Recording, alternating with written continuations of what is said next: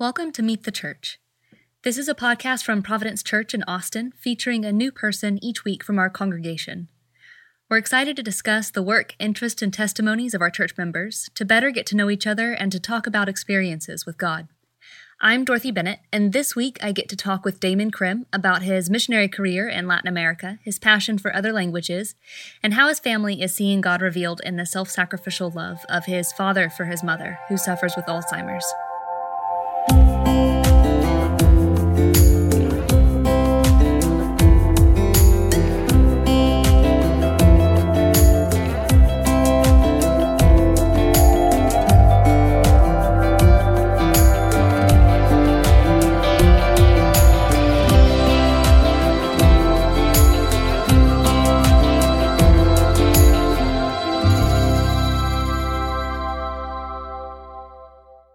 Before we hear the testimony with Damon, I want to share an update from his family. After a long struggle with Alzheimer's, Damon's mother, Anne, passed away on Sunday evening, July 19th. Damon was able to be by her side along with his family in Nashville, and he said he's so thankful that God allowed him that experience. Damon's father sent a request to friends and family saying, in lieu of flowers or donations, to do something kind or giving for someone else. These loving acts of service will honor Anne and help to pass on her legacy. From Damon's description of his father, this sounds exactly like something he would say. And we are very thankful to Damon for sharing with us his experiences, his family, and his testimony. And we have titled this episode Queen Anne's Garden. Thank you for listening. So, Damon, you have lived in Brazil, you've lived in Austin, you've worked in business for a large chunk of your career, and you originally went to school at Baylor University. Is that correct? That is correct. What did you study? I studied finance. Studied finance at Baylor. After graduating, left Texas for 20 years and just came back about two and a half, three years ago. And you were in Brazil. Was that the whole chunk of the 20 years that you were outside of Texas, or were you in different places as well? No, I I moved to Phoenix immediately after college and lived in Phoenix for 10 years. And is that where you went to the Phoenix Seminary? Yeah, yeah. Yeah, I went to Phoenix Seminary. How was that experience? Uh, it was, you know, that was, I didn't move to Phoenix um, to go to Phoenix Seminary. I actually moved there to try to play golf. Uh, I, th- I thought when, when I graduated, uh, I just, um, that was what I was most passionate about. And I thought there's no better time now than to give it a shot. And Phoenix is the best place to measure up your talent. So I went out there and, and tried to play. You know, after I, I realized that I wasn't a good enough golfer to make it pro, I started. Um, I worked in, in the golf industry a little bit, and then I and then I got into um, business development and sales. During that period, I went. I got really involved with a with a church in Phoenix, and we went on a, a mission exposure trip to Guatemala really what it was is we went with a, a, missionary that was there and we would go to different locations and and work with local missionaries and they would explain a little bit about the what it's like to be in the field and you know what are the real you know what are the myths what are the realistic expectations mm-hmm. and and so um after i went on that trip i felt a very very strong conviction about you know want to make that you know my vocation in terms of you know, that's where I want to spend my full time going on missions. You know, I prayed a lot about that. I spoke with the church, but that was about a four year process from the time that I decided that that's what I wanted to do till actually it happened. And that's how I wound up in Paraguay. And do you think this was a, a long burning desire in you to go and be a proponent of the gospel and go where the needs are the most? Or was there a moment, I'm going to alter my life course and address it? Well, I think it was you know it was God ordained. Uh, at first, it wasn't it wasn't gospel minded, but God created me with um, the ability to a passion for particularly Latin America, mm. uh, even from a young age, and that wasn't you know that wasn't something that came from anyone that was there were no you know external influences, and I would and I and I could pick up languages relatively easily um, there are most things that it it takes me a lot of time to learn, but languages are one thing that I have a, the ability to learn relatively quickly. It's amazing. And uh, and I and I enjoy really. I mean, I'm I'm fascinated with diff- with getting to know different cultures and the way people live. And so that was before I became a Christian. Once I, you know, my, my whole school, my whole purpose in life changed when I gave my life to Christ at, at 21. So God used those gifts, uh, that those talents that He gave me to be able to uh, engage, you know, the passion for for adventure and and mixing that with the ability to uh, adapt to different cultures and languages, and then ultimately for the to to spread the the gospel message was, was I mean, it was clearly God ordained. Wow. It does sound like there were a lot of languages that you were around and needing to operate in. How many languages are you conversational in? English, Spanish, and Portuguese. Is there something about those languages besides English that you really enjoy or find really neat? Well, Latin languages, I think, are they just they have a certain um, fluidity and rhythm that's that's appealing to the ear. More so, it's just being able to engage. You know, I've been on a lot of mission trips, and I've had people. I've hosted um, trips, uh, teams on many occasions, and one of the most common things you hear is, "I wish I could have." You know, I'm going to learn Spanish, or I'm going to, you know, I want to be able to. I wish I could have talked to that person mm. directly, or mm-hmm. you know. And so, when you when you if you like to travel, you know, tourism's great, and uh, I think, but for me personally, what what is most interesting to me are the people, and getting to see, you know, understand what their lives are like and what they do, and and in order to do that, you know, you need to be able to commu- you know, effectively communicate. So, and it sounds it sounds like for you, just the ability to connect with other people is really mm-hmm. the central to it. What is the feeling like whenever you can approach somebody, speak to them in their native language, and start that connection? Yeah, I remember the first time. There were a couple of, of, of memorable times where I just uh, I felt overwhelmed with joy. One was the first time I led a Bible study in Paraguay, in Spanish and um, was able was able to communicate with a with a group of people. See, with Habitat, we were um, that was my forum to get down there. But I was again, I was more interested in the people that that the actual communities that were built, the Habitat communities, and the people that lived in those communities. Mm-hmm. So I spent a lot of time with them and um, developed relationships with with one that had about 30 or 40 homes and so started having some bible studies out there with that group Another time was when I was in a service. The way that Spanish is spoken in South America is a lot different than it is. I, mean, it varies country by country, but mm-hmm. certainly in certain countries in South America are are, uh, are very distinct and not not something that my ear was trained to to hear. So even though I thought I knew Spanish, when I got down there, it was what is going on here? I have no idea. I lived with a family um, for the first three months down there because I really wanted to see what it was like to live as it was a probably a like an upper lower class family and uh, it was near the habitat office I, the minimum wage was 150 bucks a month and i was living wow. off that for the first like three or four months but i would eat all my meals with them and i had no idea what was going on so the first time i was sat in a um, first time i was in a service because i was still going to church but not understanding a lot of it and i really was able to understand everything the pastor said I was exhilarated. I mean, it just kind of clicked all of a sudden. So those are a couple of memorable moments. Definitely. And then the first time I preached in Portuguese also was was um, an incredible just experience to be able to to use that talent in that way. Yeah. Yeah. With with mission work, I feel like a lot of people have a perception of it that's very tied to the 19th century golden age of sending out missionaries. We would never see them again for the rest of our life. Let's hope they survive. But it, it has updated along with the rest of the world. It's still a very vital thing to be a part of and to be sending people into the mission field. How would you describe what you actually did?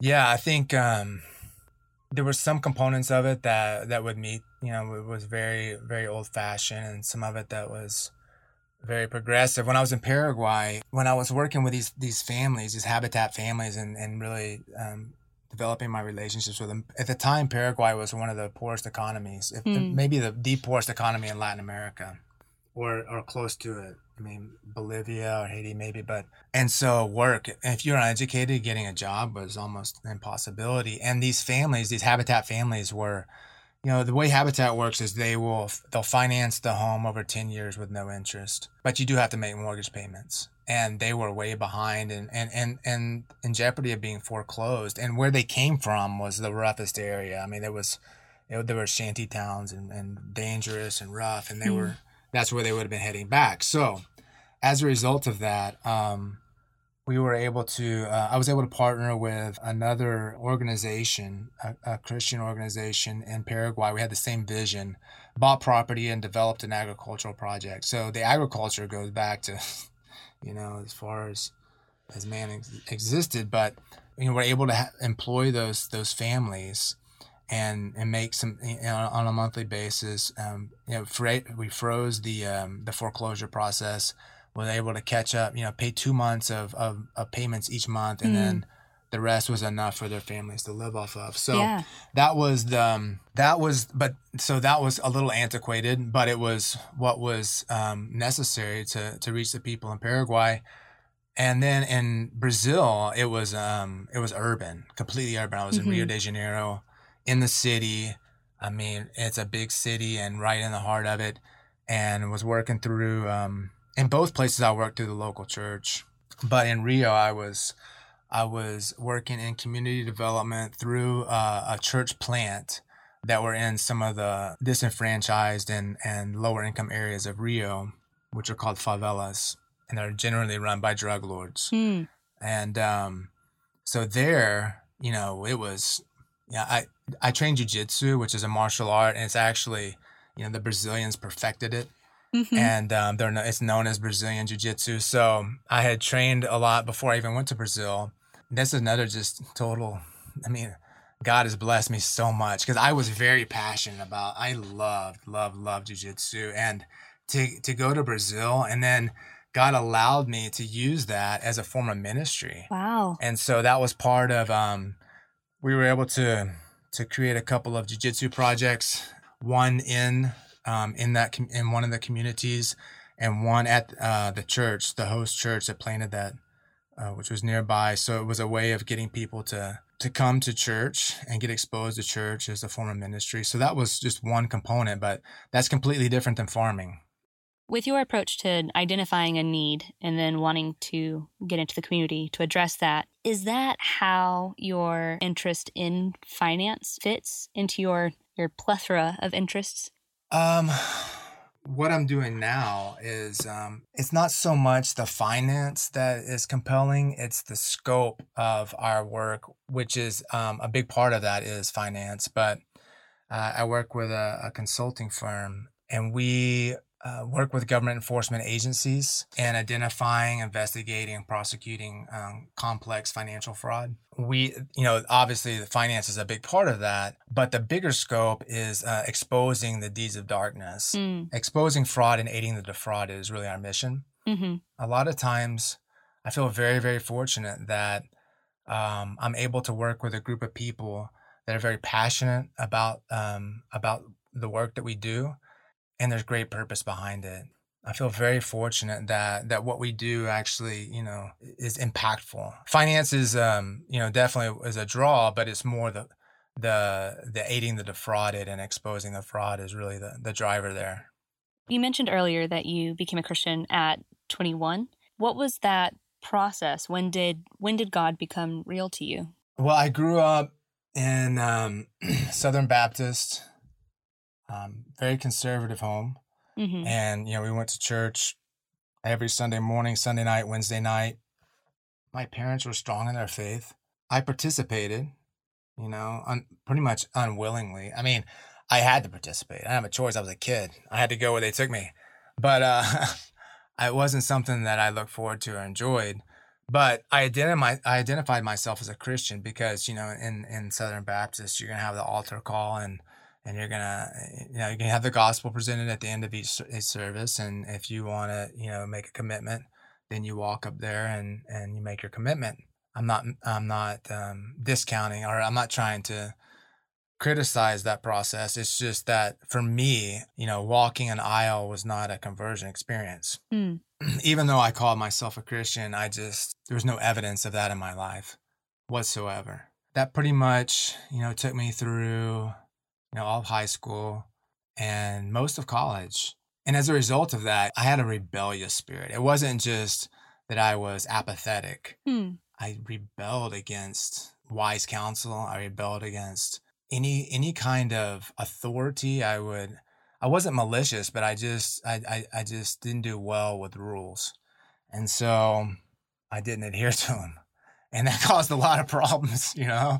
That that caused that caused a lot of problems in my life. I remember I was pretty, you know, I still lived a pretty guarded life. I I was at the ranch and there was this there was a cook there that was an atheist. I never even met an atheist before. Hmm. I remember thinking, and I wasn't even a Christian at the time, even though I thought I was a Christian.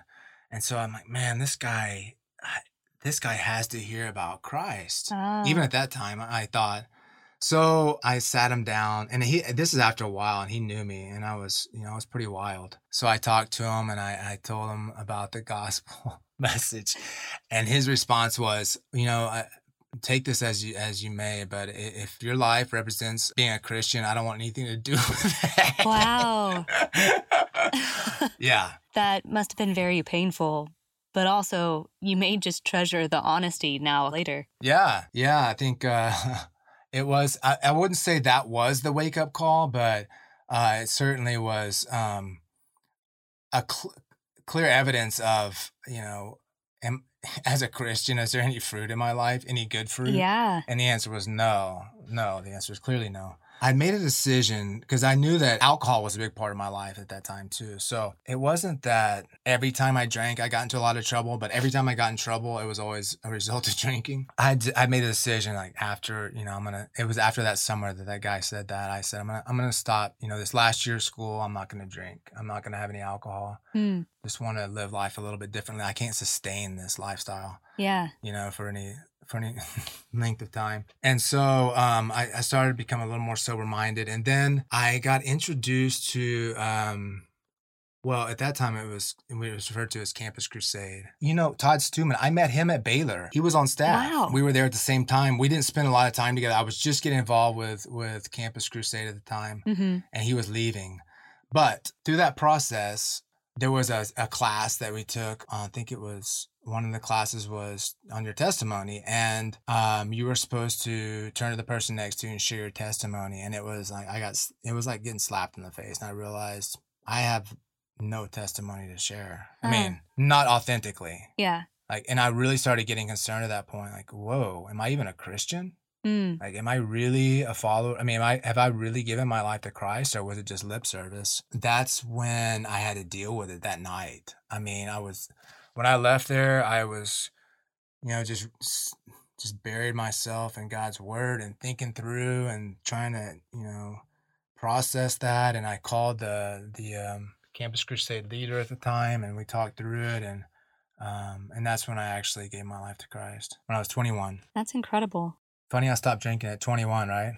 That is that is very funny.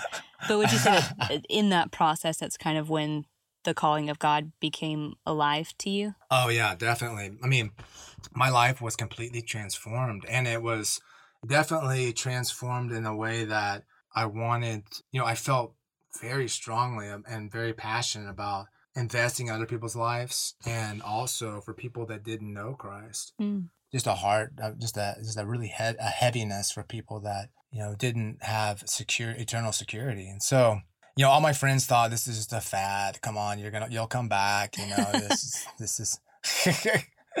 but fortunately, it was, uh, it did, it, you know, it, it took root. So you, you mentioned in something that you've had to recently overcome, or in, in a trial that you've been through, is with your mom being diagnosed with with Alzheimer's. How has that been for you guys in the family?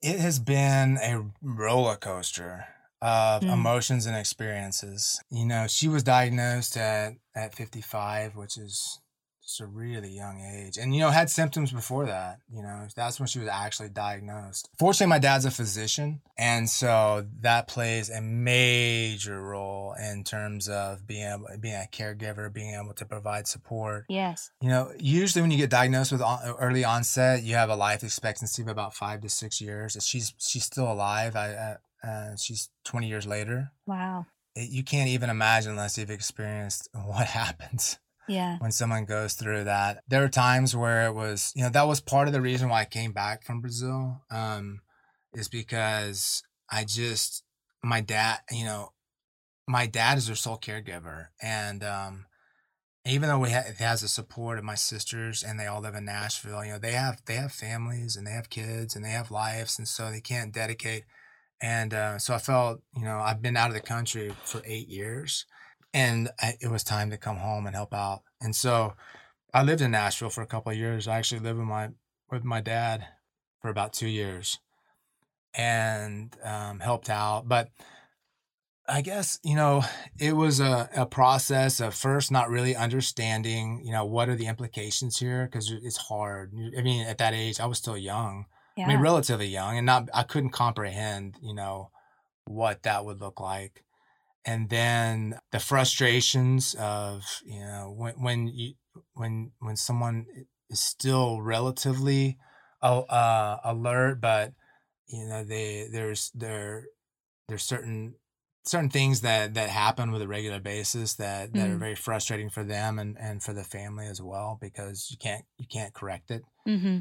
and then questioning like what is the purpose here? Because what happened and I don't, I don't know if this happens with everyone but it seems like it does happen with a lot is my mom was the most gentle kind her her, her greatest passions in life were, were animals and babies and and she always wanted to sacrifice herself for for others comforts and you know she was just very um uh empathetic to others and you know all those all those traits were ripped away from her and she um you know my dad when he took his vows he was not joking. He has been the, the most incredible pillar of love and, and commitment that i've ever seen. And he you know every morning when she gets up and he changes her clothes she yells at him and beats him and says i hate you. I want to kill you. And and then when he puts her to bed at night the same thing and he's able to separate the disease from from his wife Wow. so um you know it's been a it's been a a, a, a rough road certainly for um for my dad mostly Yes. but we as a family have just learn how to find humor in it. Um, there's so many things that have happened that you just have to laugh when you're out in, when you're out in public, and you never know what's gonna happen. I mean, it was so unpredictable, and you just have to laugh. Mhm. Um, but also just coming together and you know in support uh, of one another, and it's really it's it's brought our family you know very close together, and and so that's a, that's a you know um, in terms of overcoming. To be quite honest with you, I still don't. Um, I don't understand. It's hard for me to understand. Yeah. I don't talk about it a lot. Yeah. That's that's totally fine. Has it been? no, I mean, I, I I can talk to you. I'm just saying I don't talk about it a lot. Yeah. and when I do, sometimes when you verbalize things, it becomes, it just, you know, reaches your core. But I think for me, the way, you know, one way I look at it is I see my dad's love and care for for my mom and I just know that that those things have eternal rewards. Hmm and um and I just hope I can stay in his guest house one day because he um I, I don't you know just from the perspective of my mom still being alive um you know it's not my mom. That's not that's it's just a shell of my mom hmm you know? But again you know the time that we've all spent together through this as a family and being close is i think has, has been part of the the the the, the biggest ways that we've been able to to overcome the struggle Yeah. It sounds like it's it's obviously something that y'all are still very much so in the midst of and still walking through and processing. It's it's amazing that your dad has been such an example of self-sacrificial love to your mom.